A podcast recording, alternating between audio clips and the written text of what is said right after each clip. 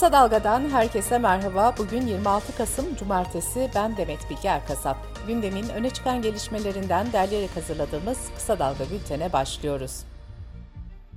Cumhurbaşkanı Recep Tayyip Erdoğan, Kadına Yönelik Şiddetle Mücadele Günü programında muhalefete hedef aldı. Erdoğan, HDP için parlamentoya öyle veya böyle girip teröristlerle kol kola Kandil'de dağlarda dolaşanlar bu milletin oylarının temsilcisi olamaz ifadelerini kullandı. Erdoğan, Zafer Partisi Genel Başkanı Ümit Özdağ'ın Gaziantep'in Karkamış ilçesine ziyareti sırasında protesto edilmesine ilişkin de konuştu. Zafer Partisi için particik diyen Erdoğan, daha dur, bu iyi günleriniz dedi. Ümit Özdağ önceki gün Karkamış'ta hükümetin Suriye politikasını eleştirmiş ve bir grup tarafından protesto edilmişti. Güçlendirilmiş parlamenter sistemi hedefleyen 6 partinin ortak anayasa değişiklik teklifi 28 Kasım'da kamuoyuna açıklanacak. Sputnik'ten Osman Nuri Cerit imzalı habere göre anayasa teklifinde Cumhurbaşkanı'nın görev süresi 7 yıl olacak. Cumhurbaşkanı bir sefer seçilebilecek. Hakimler ve Savcılar Kurulu yerine Hakimler Kurulu ve Savcılar Kurulu olmak üzere iki kurul oluşturulacak. Çoklu baro sistemine de son verilecek. CHP, İyi Parti, DEVA, Demokrat, Gelecek ve Saadet partilerinin oluşturduğu altılı masa iktidarın tüm çağrılarına rağmen henüz adayını açıklamadı. Gazete Duvar'dan Serkan Alan'a konuşan Saadet Partisi sözcüsü Birol Aydın, altılı masanın Cumhurbaşkanı adayını Ocak ayından sonra açıklayacağını söyledi. Ankara Cumhuriyet Başsavcılığı tarafından Türk Tabipleri Birliği Başkanı Şebnem Korur Fincancı hakkında terör örgütü propagandası yapmak suçlamasıyla 7,5 yıla kadar hapis sistemiyle iddianame hazırlandı. Fincancı, TSK'nın kimyasal silah kullandığı iddialarına ilişkin bir değerlendirmesinin ardından 27 Ekim'de tutuklanmıştı. İstanbul'da 10 gün önce yaşanan bombalı saldırıdan sonra İstiklal Caddesi'nde olağanüstü güvenlik önlemleri alındı. Valiliğin açıklamasına göre İstiklal Caddesi'nde bundan sonra işletmeler tarafından masa sandalye, seyyar tabela konulmasına, stand kurulmasına, sergi açılmasına, sosyal, kültürel veya ticari etkinlikler düzenlenmesine, toplu veya bireysel sokak müzisyenliği ve performans gösterileri yapılmasına izin verilmeyecek. Çorlu tren faciası davasının tek tutuklu sanığı dönemin TCDD 1. Bölge Demiryolu Bakım Müdürü Mümin Karasu tahliye edildi. Böylece davada tutuklu sanık kalmadı. Edirne'nin Uzunköprü ilçesinden İstanbul Halkalı'ya gitmek için hareket eden 362 yolcusu bulunan tren 8 Temmuz 2018'de Çorlu'da raydan çıkarak devrilmiş 25 kişi hayatını kaybetmişti. Konya Büyükşehir Belediyesi'ne bağlı hayvan bakım evinde bir görevlinin elindeki kürekle bir köpeği öldürdüğüne dair görüntüler sosyal medyada infial yarattı. Olayla ilgili iki kişi gözaltına alındı. Haberi alır almaz merkeze giden hayvanseverler karşılaştıkları manzaranın oldukça kötü olduğunu belirtti. Şefkat Der Genel Başkanı Hayrettin Bulan, köpeklerin açlıktan birbirini yediği anlara şahit olduklarını söyledi. Cumhurbaşkanı Erdoğan, Bitlis'te 11 yaşındaki bir çocuğun köpekler tarafından ısırılmasının ardından sahipsiz hayvanların yeri sokaklar değil, barınaklardır demişti. Erdoğan, Konya Büyükşehir Belediyesi'nin barınağını da örnek göstermişti. Sağlık Bakanı Fahrettin Koca, rahim ağzı kanserine yol açan HPV virüsüne karşı geliştirilen aşının kullanımına dair plan hazırladıklarını söyledi. Kadın örgütleri kampanyalar yaparak HPV aşısının kadınlara ücretsiz olarak sağlanmasını talep etmişti.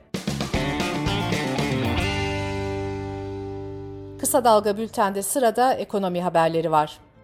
Çalışma ve Sosyal Güvenlik Bakanı Vedat Bilgin, asgari ücret zammı ve emeklilikte yaşa takılanlar düzenlemesine ilişkin açıklama yaptı. Bakan Bilgin, 5500 lira olan asgari ücrete %50 zam olur mu sorusuna karşılık, hayali değil gerçekçi bir rakam üzerinde durmak lazım dedi. EYT için net tarihin 8 Eylül 1999 olduğunu belirten Bakan Bilgin, emekli olanların işe devam etmesi durumunda normal çalışanlara göre primlerinin 5 puan yükseldiğini ve işverenlerin de bu farkın kaldırılmasını istediğini ifade etti. Bakan Bilgin şu açıklamayı yaptı. Primi aşağı çekerek eşit seviyeye getireceğiz. Yani işverene sen EYT'li olan bu çalışanını işten atma çalıştır, biz sana sosyal güvenlik destek primini vereceğiz diyeceğiz. İstanbul Büyükşehir Belediyesi'ne bağlı İstanbul Planlama Ajansı Ekim ayı İstanbul Barometresini yayınladı. Halk TV'den Hazal Ocağ'ın haberine göre katılımcıların %74'ü evde ekonomik sorunların konuşulduğunu söyledi. Katılımcıların %43'ü geçinemediğini ifade ederken %64'ü ise bir ay içinde maddi yetersizlikler sebebiyle istediği gıdayı alamadığını belirtti. Katar yönetiminin Türkiye'ye 10 milyar dolar fon sağlamak için Ankara ile yaptığı görüşmelerin son aşamaya geldiği belirtildi. Reuters'ın iki üst düzey Türk yetkiliye dayandırdığı haberine göre 10 milyar dolarlık fonun 3 milyar doları bu yılın sonuna kadar Ankara'ya aktarılacak. Geçtiğimiz günlerde de Suudi Arabistan'ın Merkez Bankası'na 5 milyar dolarlık bir mevduat sağlayacağı açıklanmıştı. Zorunlu deprem sigortasında teminat, primler, birim maliyet ve yenileme indirimini %100'e varan oranda artıran düzenleme resmi gazetede yayımlandı. Bir mesken için verilecek azami teminat 320 bin liradan 640 bin liraya yükseltildi. Mecliste geçtiğimiz aylarda kabul edilen yasanın ardından Hazine ve Maliye Bakanlığı, Kabahatler Kanunu kapsamında kesilen COVID-19 cezalarının tahsil edilmemesi için tebliğ yayınladı. Tebliğe göre 9 Kasım öncesinde tahsil edilmiş para cezaları iade edilmeyecek. Afrika ülkesi Gana'da hükümet dolar rezervlerinin azalması nedeniyle yeni çözüm yolları arıyor. Gana Devlet Başkan Yardımcısı Facebook hesabından yaptığı açıklamada petrol alımında ABD doları yerine altın ödeme yapılabilecek bir politika üzerinde çalıştıklarını söyledi. Dış politika ve dünyadan gelişmelerle bültenimize devam ediyoruz. Ukrayna ve Rusya arasında esir takası yapıldı. 50 Ukraynalı ve 50 Rus askerinin serbest bırakıldığı duyuruldu. İki ülke arasında önceki gün yapılan esir takasında da 35 Rus askeri ve 36 Ukraynalı serbest bırakılmıştı. 3 Kasım'da yapılan esir değişimi kapsamında da 107 Rus ve 107 Ukraynalı asker karşılıklı olarak bırakılmıştı. Macaristan hükümeti İsveç ve Finlandiya'nın NATO'ya üyelikleri için gerekli meclis onayını gelecek yıla bıraktı. İsveç ve Finlandiya'nın NATO'ya üyeliğinin kabulü için 30 üye ülke parlamentosunun onayı gerekiyor. Bu onayın henüz çıkmadığı iki ülke ise Türkiye ve Macaristan.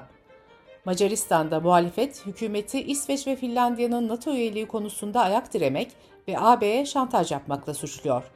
Cumhurbaşkanı Erdoğan da Türkiye'nin meclis onayı için Temmuz ayını işaret etmişti.